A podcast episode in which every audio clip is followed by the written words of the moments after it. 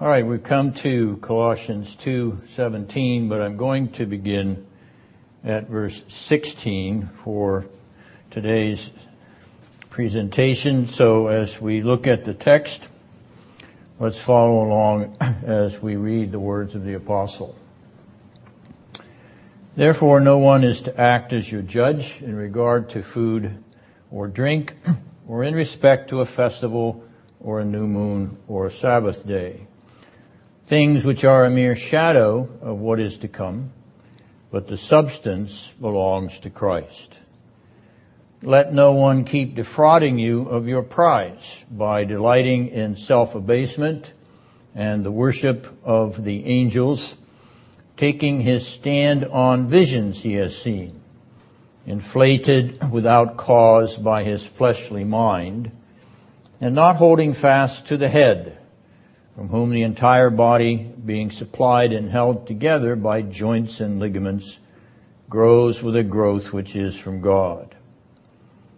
If you have died with Christ to the elementary principles of the world, why, as if you were living in the world, do you submit yourself to decrees such as do not handle, do not taste, do not touch, which all refer to things destined to perish with use in accordance with the commandments and teachings of men.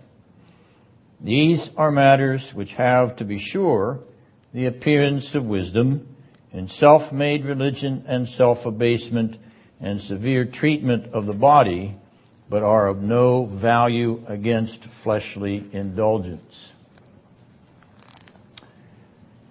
Now we have suggested in our previous study that the language of verse 16, food, drink, festivals, new moon, Sabbath day, that this language is the vocabulary of Old Testament Jewish ceremonial ritual. It is the language of religious symbols.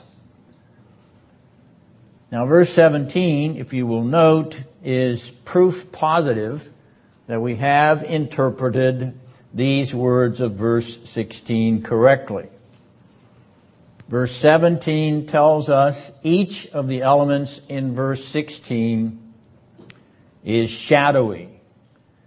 They are symbolic and temporary, fleeting and transient as shadows are not substantive and permanent, not substantive and permanent embodiments. And here I am playing upon the literal Greek word for substance which is used there in that 17th verse. It is the Greek word soma, which means body.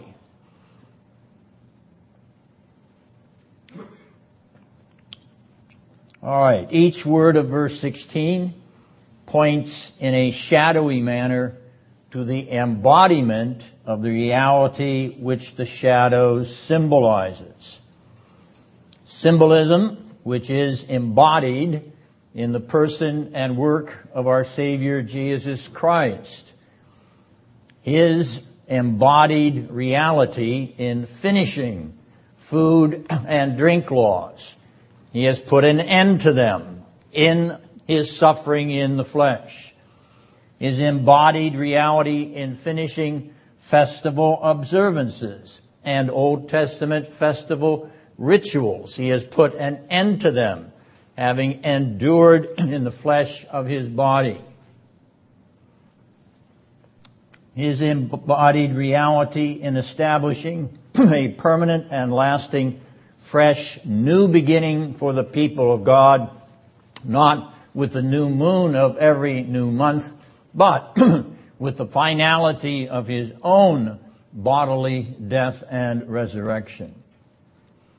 His embodied reality in finishing ceremonial and cultic Sabbaths so that weekly and eschatological Sabbaths may remain. Or would you rather have the shadow of your child or your grandchild or the full-bodied reality of a hug from your child or your grandchild. Shadows don't give hugs.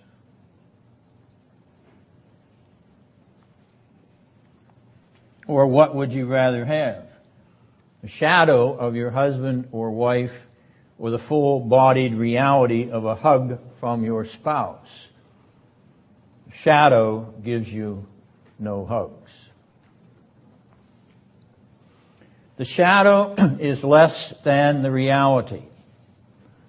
The Old Testament ceremonial rituals and symbols are less than the reality. They are always on the downside of the real substance of what they indicated. And that real substance is the person and the work of Jesus of Nazareth, the incarnate Son of God. All of those Old Testament ceremonial rites must be seen from our point of view from the point of view of the apostles and the disciples of Jesus, from the point of view of the early Christian church in the book of Acts, they must all be seen from the standpoint of the finality of the Son of God's incarnation, death, and resurrection. They promised better things. The better things have come. The promise is no longer necessary from them.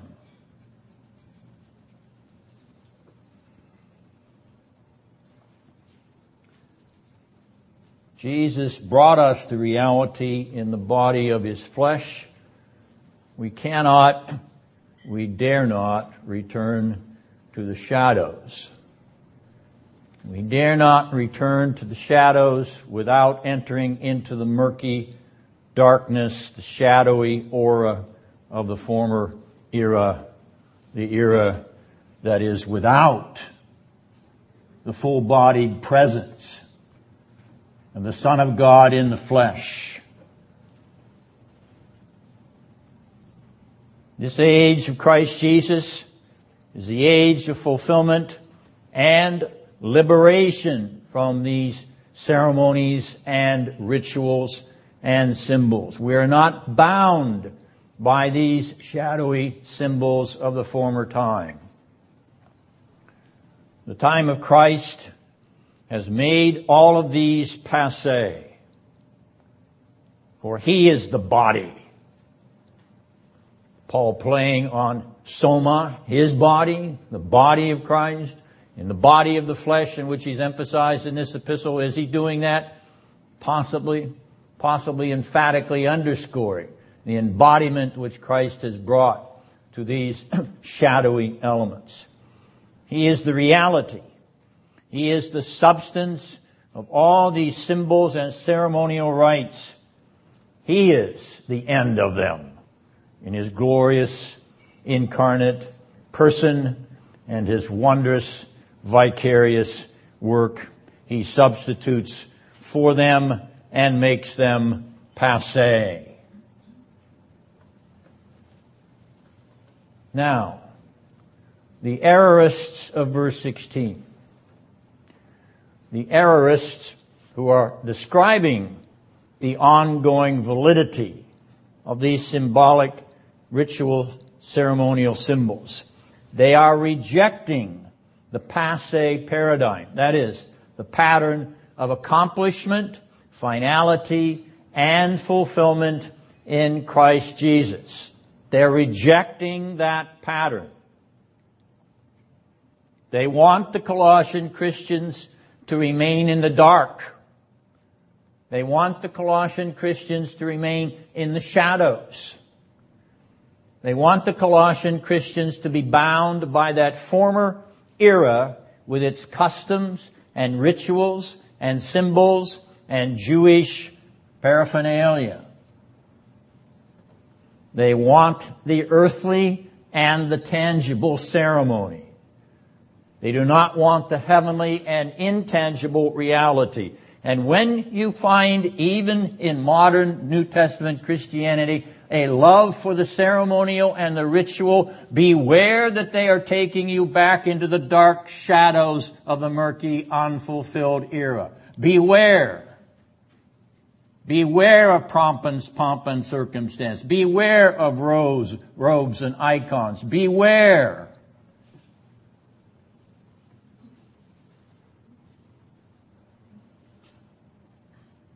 The body and the substance that belongs to us, not some symbolic, ceremonial, or ritual icon or symbol.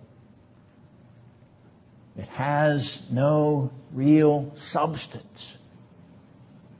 You are to worship in spirit and in truth, not in rigmarole. And that includes modern praise band rigmarole.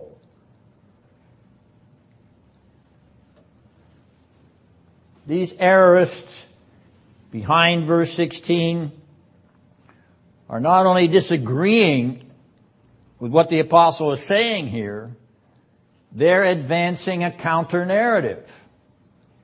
They've got a different story. They've got a counter narrative to the dramatic in the risen Christ narrative, which Paul himself has experienced and which the apostle is proclaiming, the narrative that he is preaching, writing about here, which we went over in detail in lecture 16 of this series, Paul commends, commands the Colossians, commands us commands all in the risen Lord Jesus Christ, commands all of Christians to have no man judge or condemn us for not doing these Old Testament symbolic things. Let no man judge you when you do not participate in these things because you have wondrously by grace through faith participated in the substantial reality of the body of Christ. Incarnate, dead, resurrected, and glorified. If you want reality, there it is. If you want real substance, there it is. If you want real soma, body, there it is. Glorified and seated, at the right hand of the glory on high, and you have been joined to that reality by grace through faith in that Lord Jesus Christ. Now, the use of the imperative there in verse 16, let no one, that's an imperative. The use of the imperative there, which is in fact an adversative imperative. It's a very strong adversative imperative. Let no one judge you. That strong imperative triggers our attention to a structural pattern in this unit, verses 16 to 23. Now I want you to scan these verses and see if you find the structural pattern. I've given you a clue already through the grammatical form, namely the imperative, the very strong adversative imperative in verse 16. Not holding fast. Not holding fast. Not quite. It's actually not an imperative. It is a negative, but the negative is in the post-positive position here, which means it's second in the Greek text, even as it's second there in your English text. But that's that, that's an indication that it is not it's not an imperative as, as well as it's not in the an emphatic adversative position in the verse. 18 says no. Very good. Virtually a duplication of the phrase in 16, right? Let no one. And that is an adversative imperative. That is, the negative stands first in the verse, in the line of the verse, and the imperative comes after it. That's correct. So we have 16 and 17. We have 18 and what goes with it, Randy? What goes with verse 18? You were just talking about it a little bit ago. Not holding. Yes, verse 19 goes with verse 18. It's continuous with the imperative in verse 18? Any more imperatives? Very good. Verse 21 has a series of adversative imperatives and it is attached to verse 20 so what we come up, excuse me, what we come up with on the basis of Paul's grammar and in fact the way he writes these verses, he puts the negative first in verse 16, puts the negative first in verse 18, puts the negative first in verse 20. Then after the negative in verse 16, an imperative. After the negative in verse 18, an imperative. After the negative in verse 20, an imperative. Not, notice it, not emphatically jumps out at you from the Greek text. Not judge. Not keep. Not handle. Not taste. Not touch. Alright, now, this grammatical pattern is behind a structural pattern. And we've seen it as we've uh, mapped out how these adversative imperatives flow, flow from 16 to 23. Verses 16 and 17 are an imperative or a structural unit.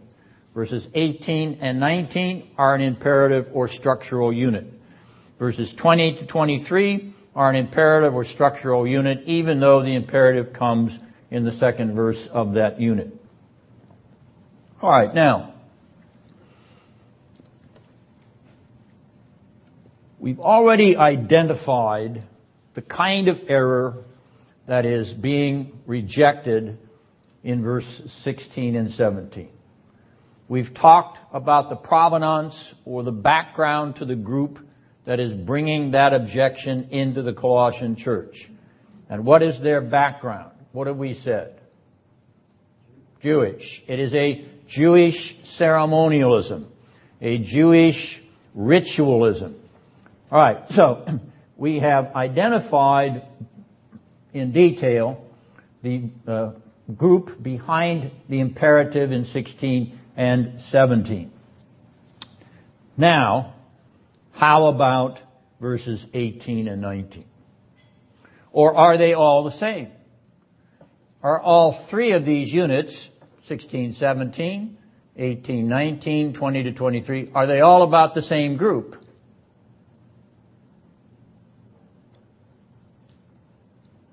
That's an interesting question, isn't it?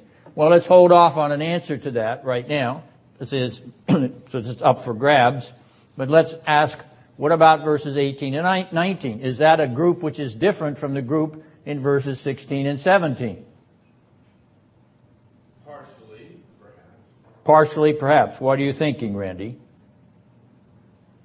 Well, um, asceticism, I think, would come more from from a Greek origin of some sort, or not necessarily from the Jews, but could be from the Jews as well. Are you suggesting that 18 and 19 are ascetic? It does say that. Yeah, but not in 18 and 19. What's the key to identifying the background of the error or the background of the group in 18 and 19? What are the key words in those two verses? Let no one No. worship, That's same as 16. Go ahead, Ben. Worship or anything. Yes, worshiping angels, whatever that means, so we'll hold on to that for a moment. Any other thing there? Right before that, it says asceticism. Insisting on asceticism and worship of angels. Aha, your translation says asceticism? Yeah. Ah, that's the problem. That's, the problem is with the translation. Okay, okay, okay. This is the ESV. Yeah, that, uh, yeah, that, that's taking liberties with the Greek word here. It means self-abasement, which is what the New American Standard reads. All right, well, we'll leave that aside. Same thing, isn't it? That- pardon? Asceticism, self-abasement. Same thing, or self-denial. Yeah, see, see, this, this is a, a, this is an arrogant demonstration of a higher spiritual state. It doesn't have anything to do with denying what you're doing. But when you want to look at asceticism, you look at verse 20. That's a, that's that's a, an element in the next group, but not in this second group. Okay, what's the other thing that, that identifies them, sets them apart? Worshipping of angels. What else? Visions. Visions. Yes, visions. All right, now. Is this a Jewish or a Gentile group?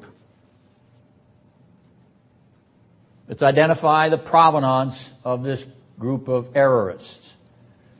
They're coming into the Colossian church, church that's meeting in Philemon's house. They're coming into that church. They're advancing a, a teaching or a doctrine which has to do with worshiping angels and visions What's the background to that? Where do they come from? What, what, what provenance? What ethnic background or what cultural background? Where are they coming from? They're pagan? Are they pagan, Terry? The pagans worship angels? Pagans even believe in angels. No, no, this isn't paganism. Pagans don't believe in angels. They may believe in evil and good and spirits, but they don't believe in angels, angelic beings. Who does? The Jews. This is another Jewish group, isn't it? Or is it? Worshipping angels? So once again, we've got a grammatical issue here. And the Greek is a little ambiguous, so we've got some options to think about. The Gentiles, or the pagan Gentiles, have no interest in angels. So we're back to a Jewish group, a second kind of Judaism, which advocates visions and worshiping angels. But as I pointed out, worshiping angels doesn't sound like Judaism. Why not? What's the Shema? Shema, O Israel. The Lord is God. There is one, there is one Lord and the Lord is one. Okay, the Lord is God and the Lord is one from Deuteronomy 4. But they're not worshiping angels in the sense that the angels are the object of their worship. Well then, what does Paul mean here? Worshipping of angels is literally the way it is. Alright, combine it with the vision. The idea of visions. What is this Jewish group doing? They're inviting the Colossian Christians to join in the worshiping liturgy of the angelic host through visions of mystical or ethereal glory. Now this is the most difficult part of this section to, to, to decide where you land. So I'm, I'm landing uh, where I have come to my own conclusion about it, and you're not bound by that. But this is a hot, hot debated verse. This phrase is hotly debated. You see, what we're describing here is a kind of mystical Judaism a mystical Judaism which is present in some of the intertestamental Jewish tracts and volumes, is definitely present in Josephus in the first century, in first century Judaism, Judaism contemporary with Christ and the apostles. A Judaism which projects itself into the heavenly arena through visions of angels worshiping before the throne of God. Well, is it true that the angels in heaven are worshiping before the throne of God? That is true. In fact, it is, is it true that they have a liturgy? That is, they go through a service of worship or a type of form of worship. Do they sing a hymn? Yes, Revelation has them singing hymns. What are they singing? What's the hymn that the angels are singing around the throne? No, they're not singing holy, holy, holy, although they may be, that it's not in Revelation. That's in Isaiah 6. Honor, glory. Yeah, what, how does that begin? All you fans of Handel's Messiah. Hallelujah. No, how, all you hands of fans of Handel's Messiah. Lord. No, no, no, no, no, no, no. All right, Revelation 5. Worthy is the Lamb that was slain. Alright, so there is a liturgical worship. Now when I say liturgical, that is, there's a form of worship that the angels use in response to God's glory, and it is recorded in Revelation 5. And I shouldn't omit holy, holy, holy in Isaiah 6, but this group, which is trying to undermine the Colossian congregation or trying to influence the congregation is describing a visionary reality that is better, better than the reality of the mediatorial work of the risen Christ. In other words, this is not an ascetic movement, this is a mystical movement. This is not a movement of denial, this is a movement of saying, you haven't made it really if all you believe is in the risen Jesus. The real Jesus is the Jesus who is adored by these saints and we've had these angels and we've had visions of them and ourselves in this mystical arena marching along with them before the throne of the risen Jesus. All of which is subtracting attention from the risen Christ himself and placing mystical attention upon these angelic throngs. The angels would be embarrassed by this. The angels would be horrified by this. The angels would be saying, not us, but him. Not us, but the glorious King of Kings, the Son of God, the glorified Son of the Most High. You're away with your visions of putting us between the throne and Christ. We marching, worshiping, singing, praising angelic hosts. Alright, now, that is the only thing that makes sense to me with respect to this section, these, these intruders in verses 18 and 19. That's the only thing that makes sense to me, even though it is a little bit nebulous because there's not a whole lot of original primary documentation.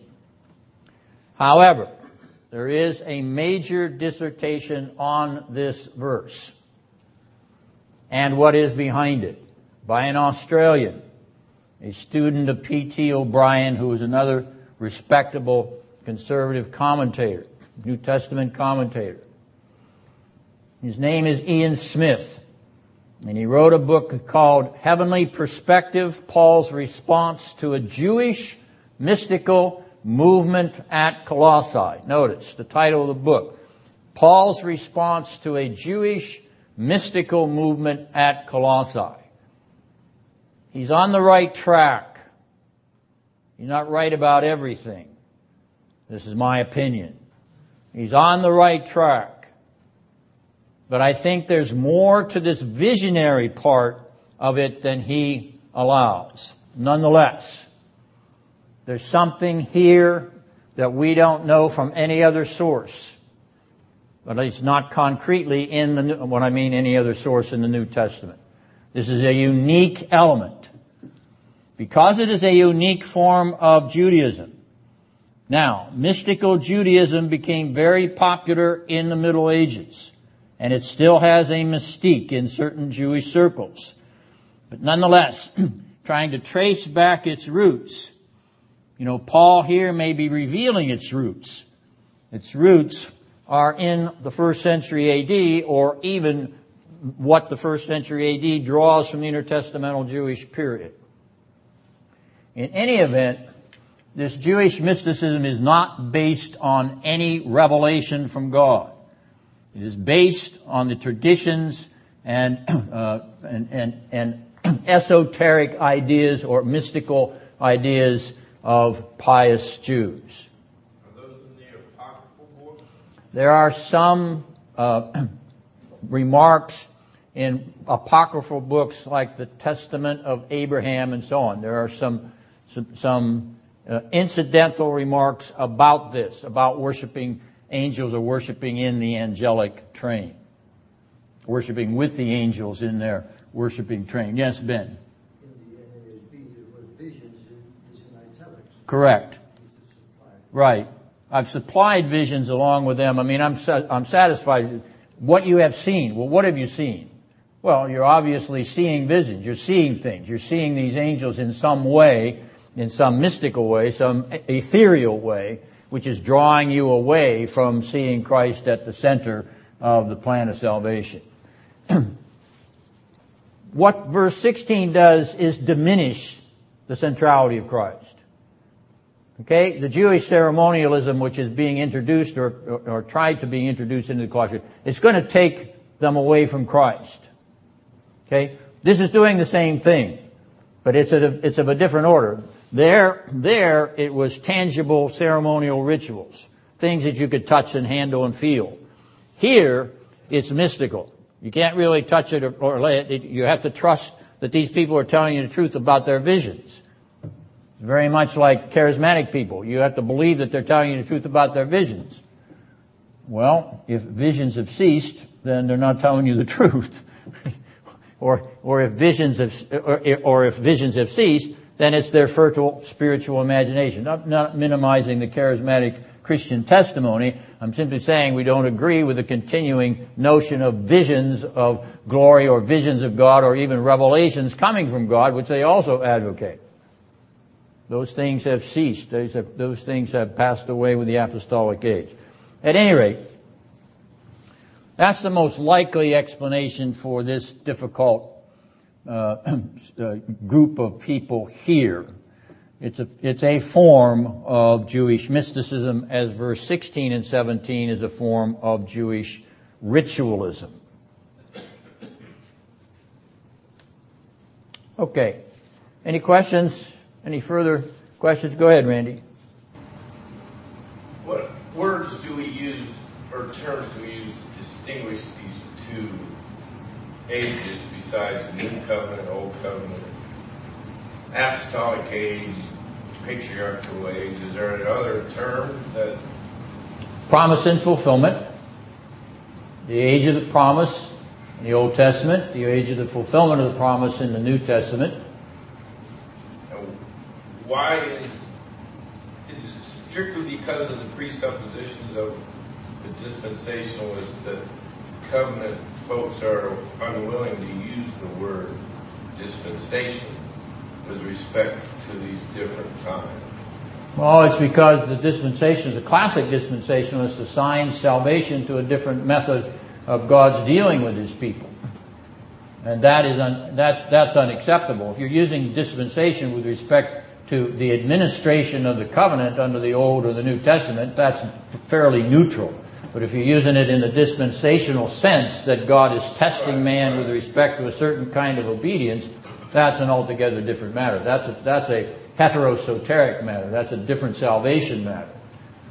So interpret 2 Corinthians 4 with the word dispensation is not unfair as long as you don't use the overarching dispensational theology. Yes, as long as you're not using the Scofield definition of dispensation, which is the traditional definition of also of Dallas Theological Seminary historical.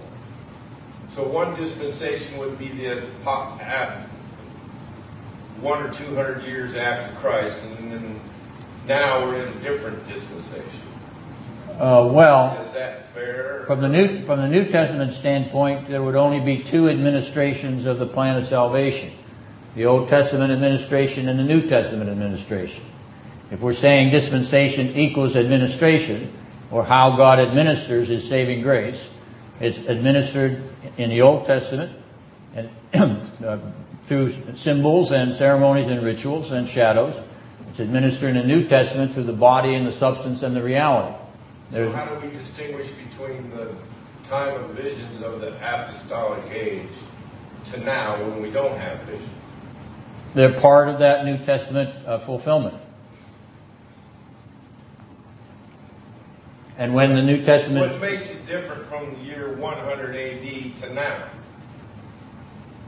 the fact that the visions have ceased, Yes, that part. prophecy has ceased, Right. that's, that's, that's over. That was something that was intended for the, the apostolic age. You could say, as you said, the first hundred years, well, so we could call that a dispensation and different from the dispensation we're in right now. I, wouldn't do that. I would say it is a factor of the uh, New Testament dispensation. Visions and prophecy and miraculous gifts, but it was a temporary feature of that era, of that dispensation, of that administration. It wasn't intended to be permanent. It was only intended to ground and authenticate that dispensation or administration. Okay, then also then there's the passage quoted from Joel in Acts. Your, your, uh, You know, your young man shall see- dream dreams and your yeah, how do you fit that in? The way that the way the book of Acts chapter two does it, it's fulfilled in the outpouring of the Spirit at Pentecost. So that's not talking about any future time. Not in my opinion. I don't think in the opinion of the writer it is either. He says this is that.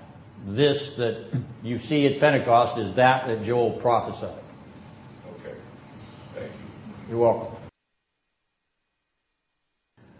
Now we come to verses 20 to 23, which we have already concluded represent a distinct adversative group from the emphatic negatives in verse 21. This is the third group of errorists threatening to undermine the church at Colossae. Now we're going to ask the same question that we've asked before. What is the key to their identity? What language or what wording do you see here in verses 20 to 23 that would indicate that they have a distinct provenance or distinct origin?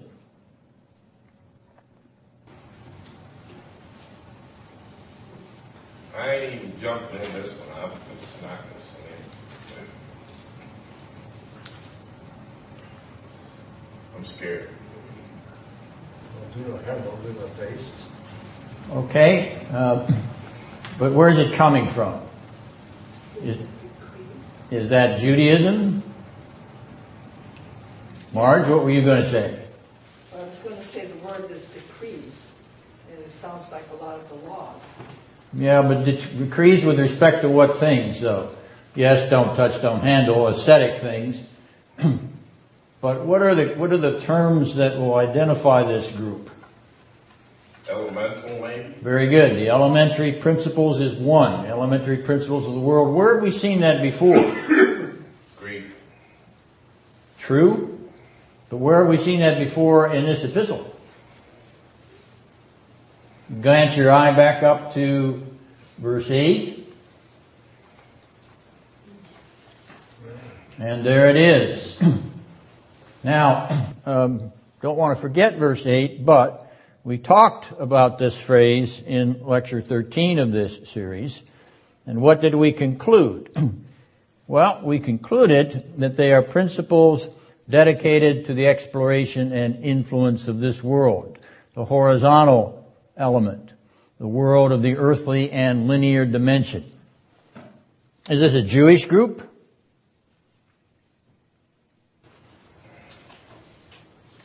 I don't think so. What are they then? Where are they coming from? What's their background?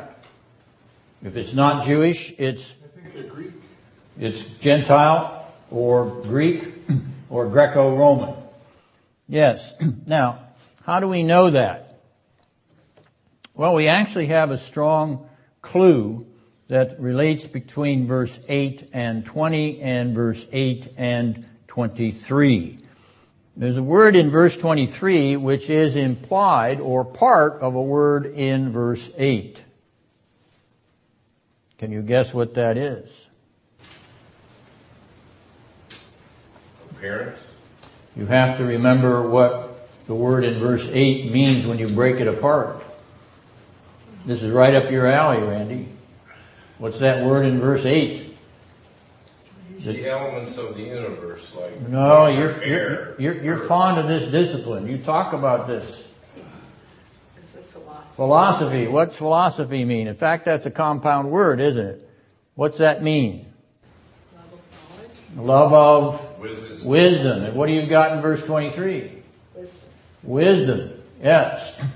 All right. So there's a there's a definite relationship between the things that Paul's describing in verse eight, the love of wisdom and the elementary principles of the world, and verses 20 to 23, where he mentions again the elementary principles of the world and wisdom in verse 23.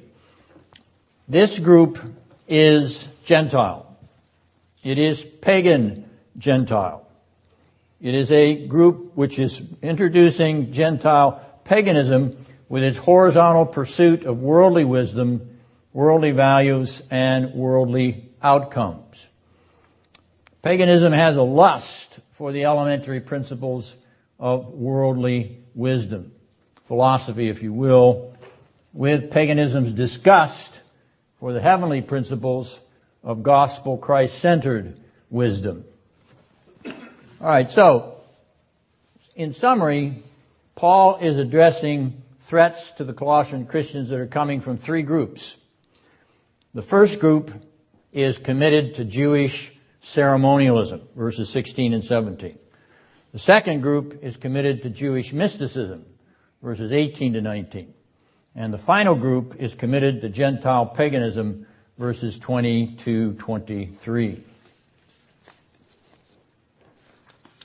The asceticism that you'll notice there in verse 21, first one again? Jewish. Jewish ceremonialism or Jewish ritualism, Jewish mysticism and Gentile paganism. The asceticism there is the asceticism of paganism. in other words, uh, superstition where uh, you believe that if you don't touch, handle, or feel certain things, that that that leaves you pure for the gods. But let's summarize where we are in this discussion uh, as a whole. We've com- completed an analysis of the three units of this section and identified the background behind these threats. Let's go back then to verse 16 and that word therefore. Therefore ties verse 16 to verses 13 to 15. And when we examined those three verses, 13 to 15, we described a rich narrative reflection on the biographical character of Christ's vicarious and substitutionary work on our behalf, instead of us, in our stead, or in our place. and the narrative interface between Christ's narrative biography and the apostle Paul's narrative biography by the almighty power of God, whom he has folded into, drawn into the narrative of Christ's performance and accomplishment such that the apostle's life is hidden with Christ in God, a phrase that he's going to use in the very next chapter. But let's not forget what 13 to 15 has identified. It has identified the apostle's biography in relationship to Christ's own biography, a redemptive historical biography, which brings him into union with a vicarious redeemer. Now, all of these three groups are trying to take him out of that paradigm. All of these three groups are against that paradigm. All of these three groups are substituting something else for the vicarious redemptive historical paradigm of Jesus of Nazareth, the incarnate Son of God. Whether it's ceremonialism, whether it's mysticism, whether it's pagan horizontalism, they're all saying, no, no, no, no, no, no. We've got the more excellent way. We've got the better way. If you want religious performance, you need to observe these ritual ceremonies. If you want religious ideals, you must uh, have visions of angelic uh, worship and liturgy and join in that in a visionary style. You must have a mystical experience. if you want to be accepted in our culture, you have to have these horizontal uh, pagan elementary principles, forces of this world, and the love of the world, love of the philosophy or the wisdom of this world. Each one of those elements is taking them away from the central core of the apostles' gospel. Now, this pattern by which something else is introduced into the gospel sufficiency and finality of Jesus Christ doesn't stop with Paul's epistle to the Colossians. It doesn't stop with the apostolic age. It doesn't stop with the era of the apostles. It doesn't stop in church history all through the ages. There is always a group within the church that even pretends to be Christian that is trying to put something else in the way. Whether it's good works on top of grace, whether it's performance in a particular way, whether it's ritual matters, whether it's sacramental matters, they're always trying to put something else in the way of a true and proper Christianity. And this is what the apostle is getting at, particularly in verse 18. He is getting at this tendency of these groups that have other ideas about what higher Christianity means, a higher Christian life, a more advanced Christian uh, piety. the apostle notes that uh, that this self-abasement is the abasement or humility of pious frauds. There is no such thing as mystical visions of praying angels. That's not a valid form of religious belief or Christian belief. They're actually arrogant, these people with these mystical visions. They're full of themselves. They have narcissistic inflated egos. Well, I've got a greater vision. I've got a greater experience. I've had a mystical uh, revelation. I'm part of a mystical chorus. Look at me. As he says in those two verses, they're possessed of a fleshly mind a mind which is indulging the sins of the flesh. Because it's, of course, very popular, very uh, pop, uh, pop, popular to be very super pious and at the same time corrupt and morally deficient. How many times do we see this in Christian superstars? These people who parade their piety and their folded hands and their, and their apparent real holier than thou demeanor. And in fact, we find out that they're abusers and they're adulterers and they're fornicators and they're drunkards. How many times have we been disappointed with people within the Christian community who put themselves up on a pedestal or have sought the spotlight as if God says, you want the spotlight, I'll give you the spotlight and it'll see every wart in your personality, including your fraudulent personality. This is what Paul is getting at here these egocentric, mystical people who are coming into that congregation talking about how they are the way of the future, how they are the way forward in terms of devotion and piety. They do not hold the head, verse 19. Who's the head? The head is Christ. They are taking the people away from their union with Christ. They are talking about a substitute Christianity, a counterfeit Christianity. Yes, it sounds very impressive. Revelations, visions, mystical encounters. Wowie zowie. And yet, there is no substance to it at all. It is simply the projection of the personality of the individual, the projection of the self-centered spirituality of the, of the individual. It is a projection which is intended to make those around them feel as if they're missing something. Well, there's another phrase here in verse 19 that I want to comment briefly on. You notice the last few words of that verse. They do not hold fast the head, the beginning of that verse. And they are not growing with a growth which is from God.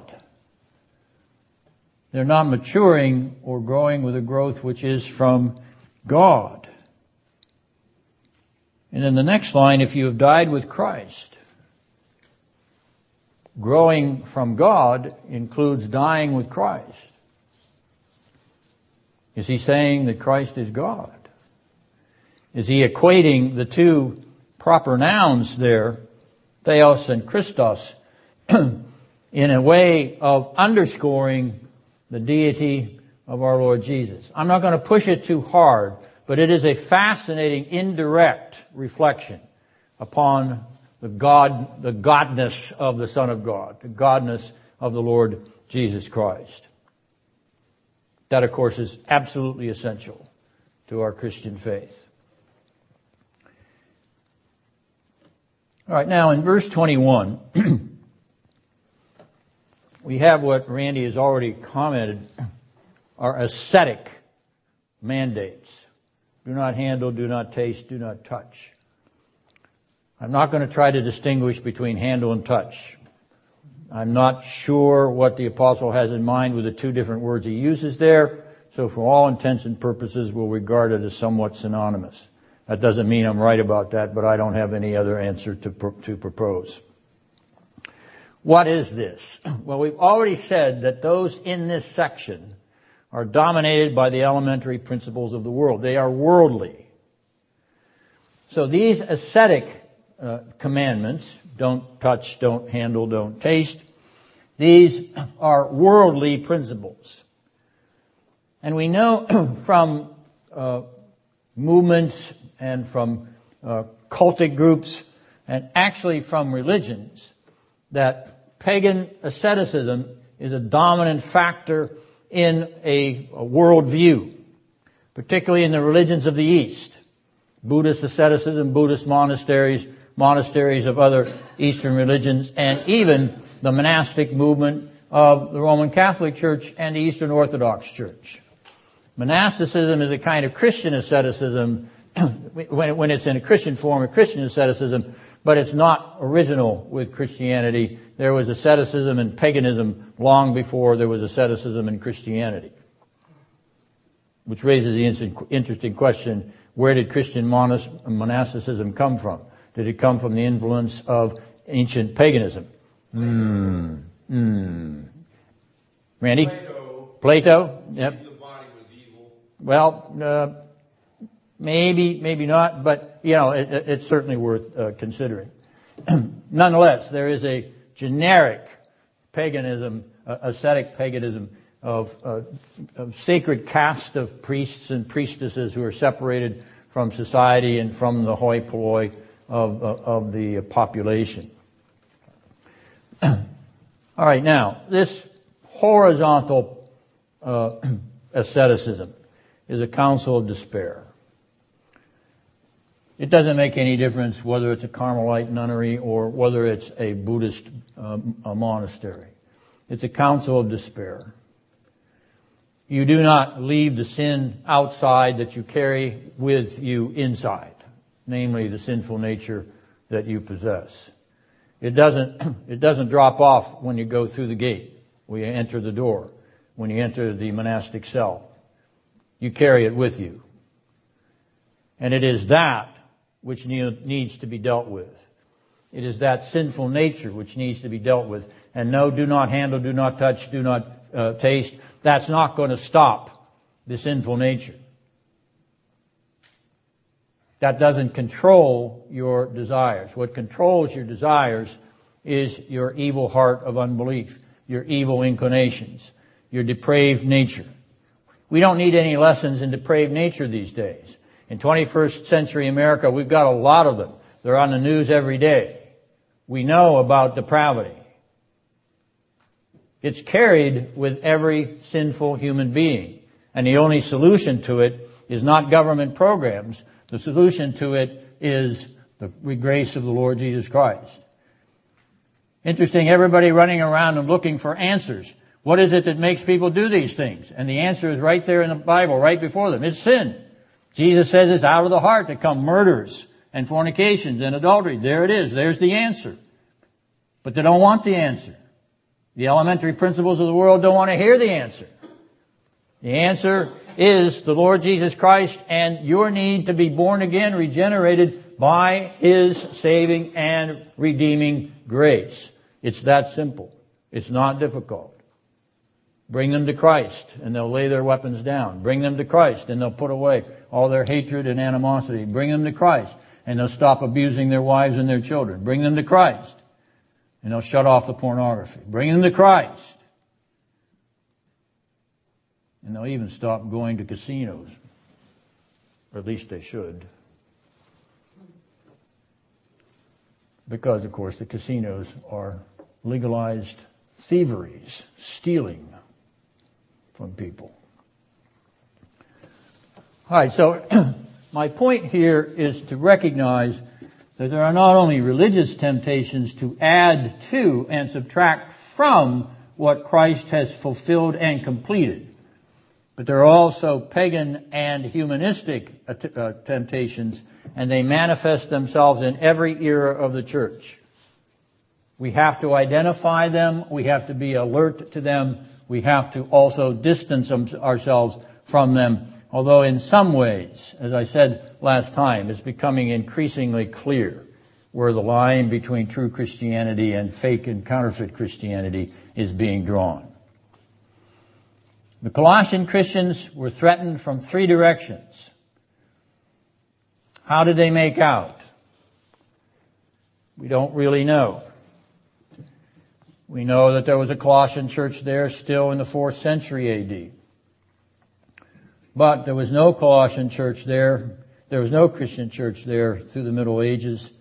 And there's only a small group of Christians, evangelical Christians there today. And that's only been recently but the spread of Islam crushed out Christianity for a long period of the history of Turkey, Asia Minor, where Colossae was. My point is not to draw moral lessons from uh, what we can't uh, explain from the, the future of this church. My point is to alert us to what Paul is talking about here, namely the substitutionary element in Christianity, is substituting something else for what is genuine Christian truth. Keep meditating upon these verses to understand how the worldly principles draw you around way and even the counterfeit religious principles draw you away, including mystical religious, higher spirituality principles. higher. And walk in the received truth of the gospel of the apostle and the disciples of our Lord Jesus. That's all I have for this afternoon. If you have any questions, I'll be glad to address them. But you understand that this section is directed against three groups of errorists who are attempting to subvert this congregation.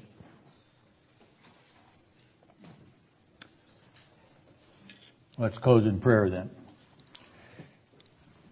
Father, we do bless you for the apostles' words and for his warning to the Colossian church as to be on guard against these deviations from the centrality of your Son, our Savior's work and person. We delight in the Son of God himself and would have no other as our Lord and Redeemer.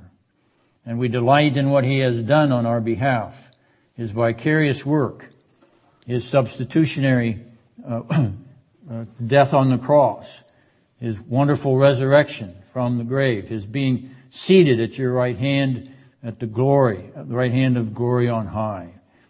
Lord, as we, as we uh, love and delight in this reality, keep us true to the faith Keep us centered in Christ Jesus as Paul was, as the Colossian church is, is invited to. Help us, O Lord, to remain in that blessed union with our head, we who are joints and ligaments of his precious body. Indeed, O Lord, help us to remain faithful in our union with Christ, for we plead with you in Jesus' name. Amen.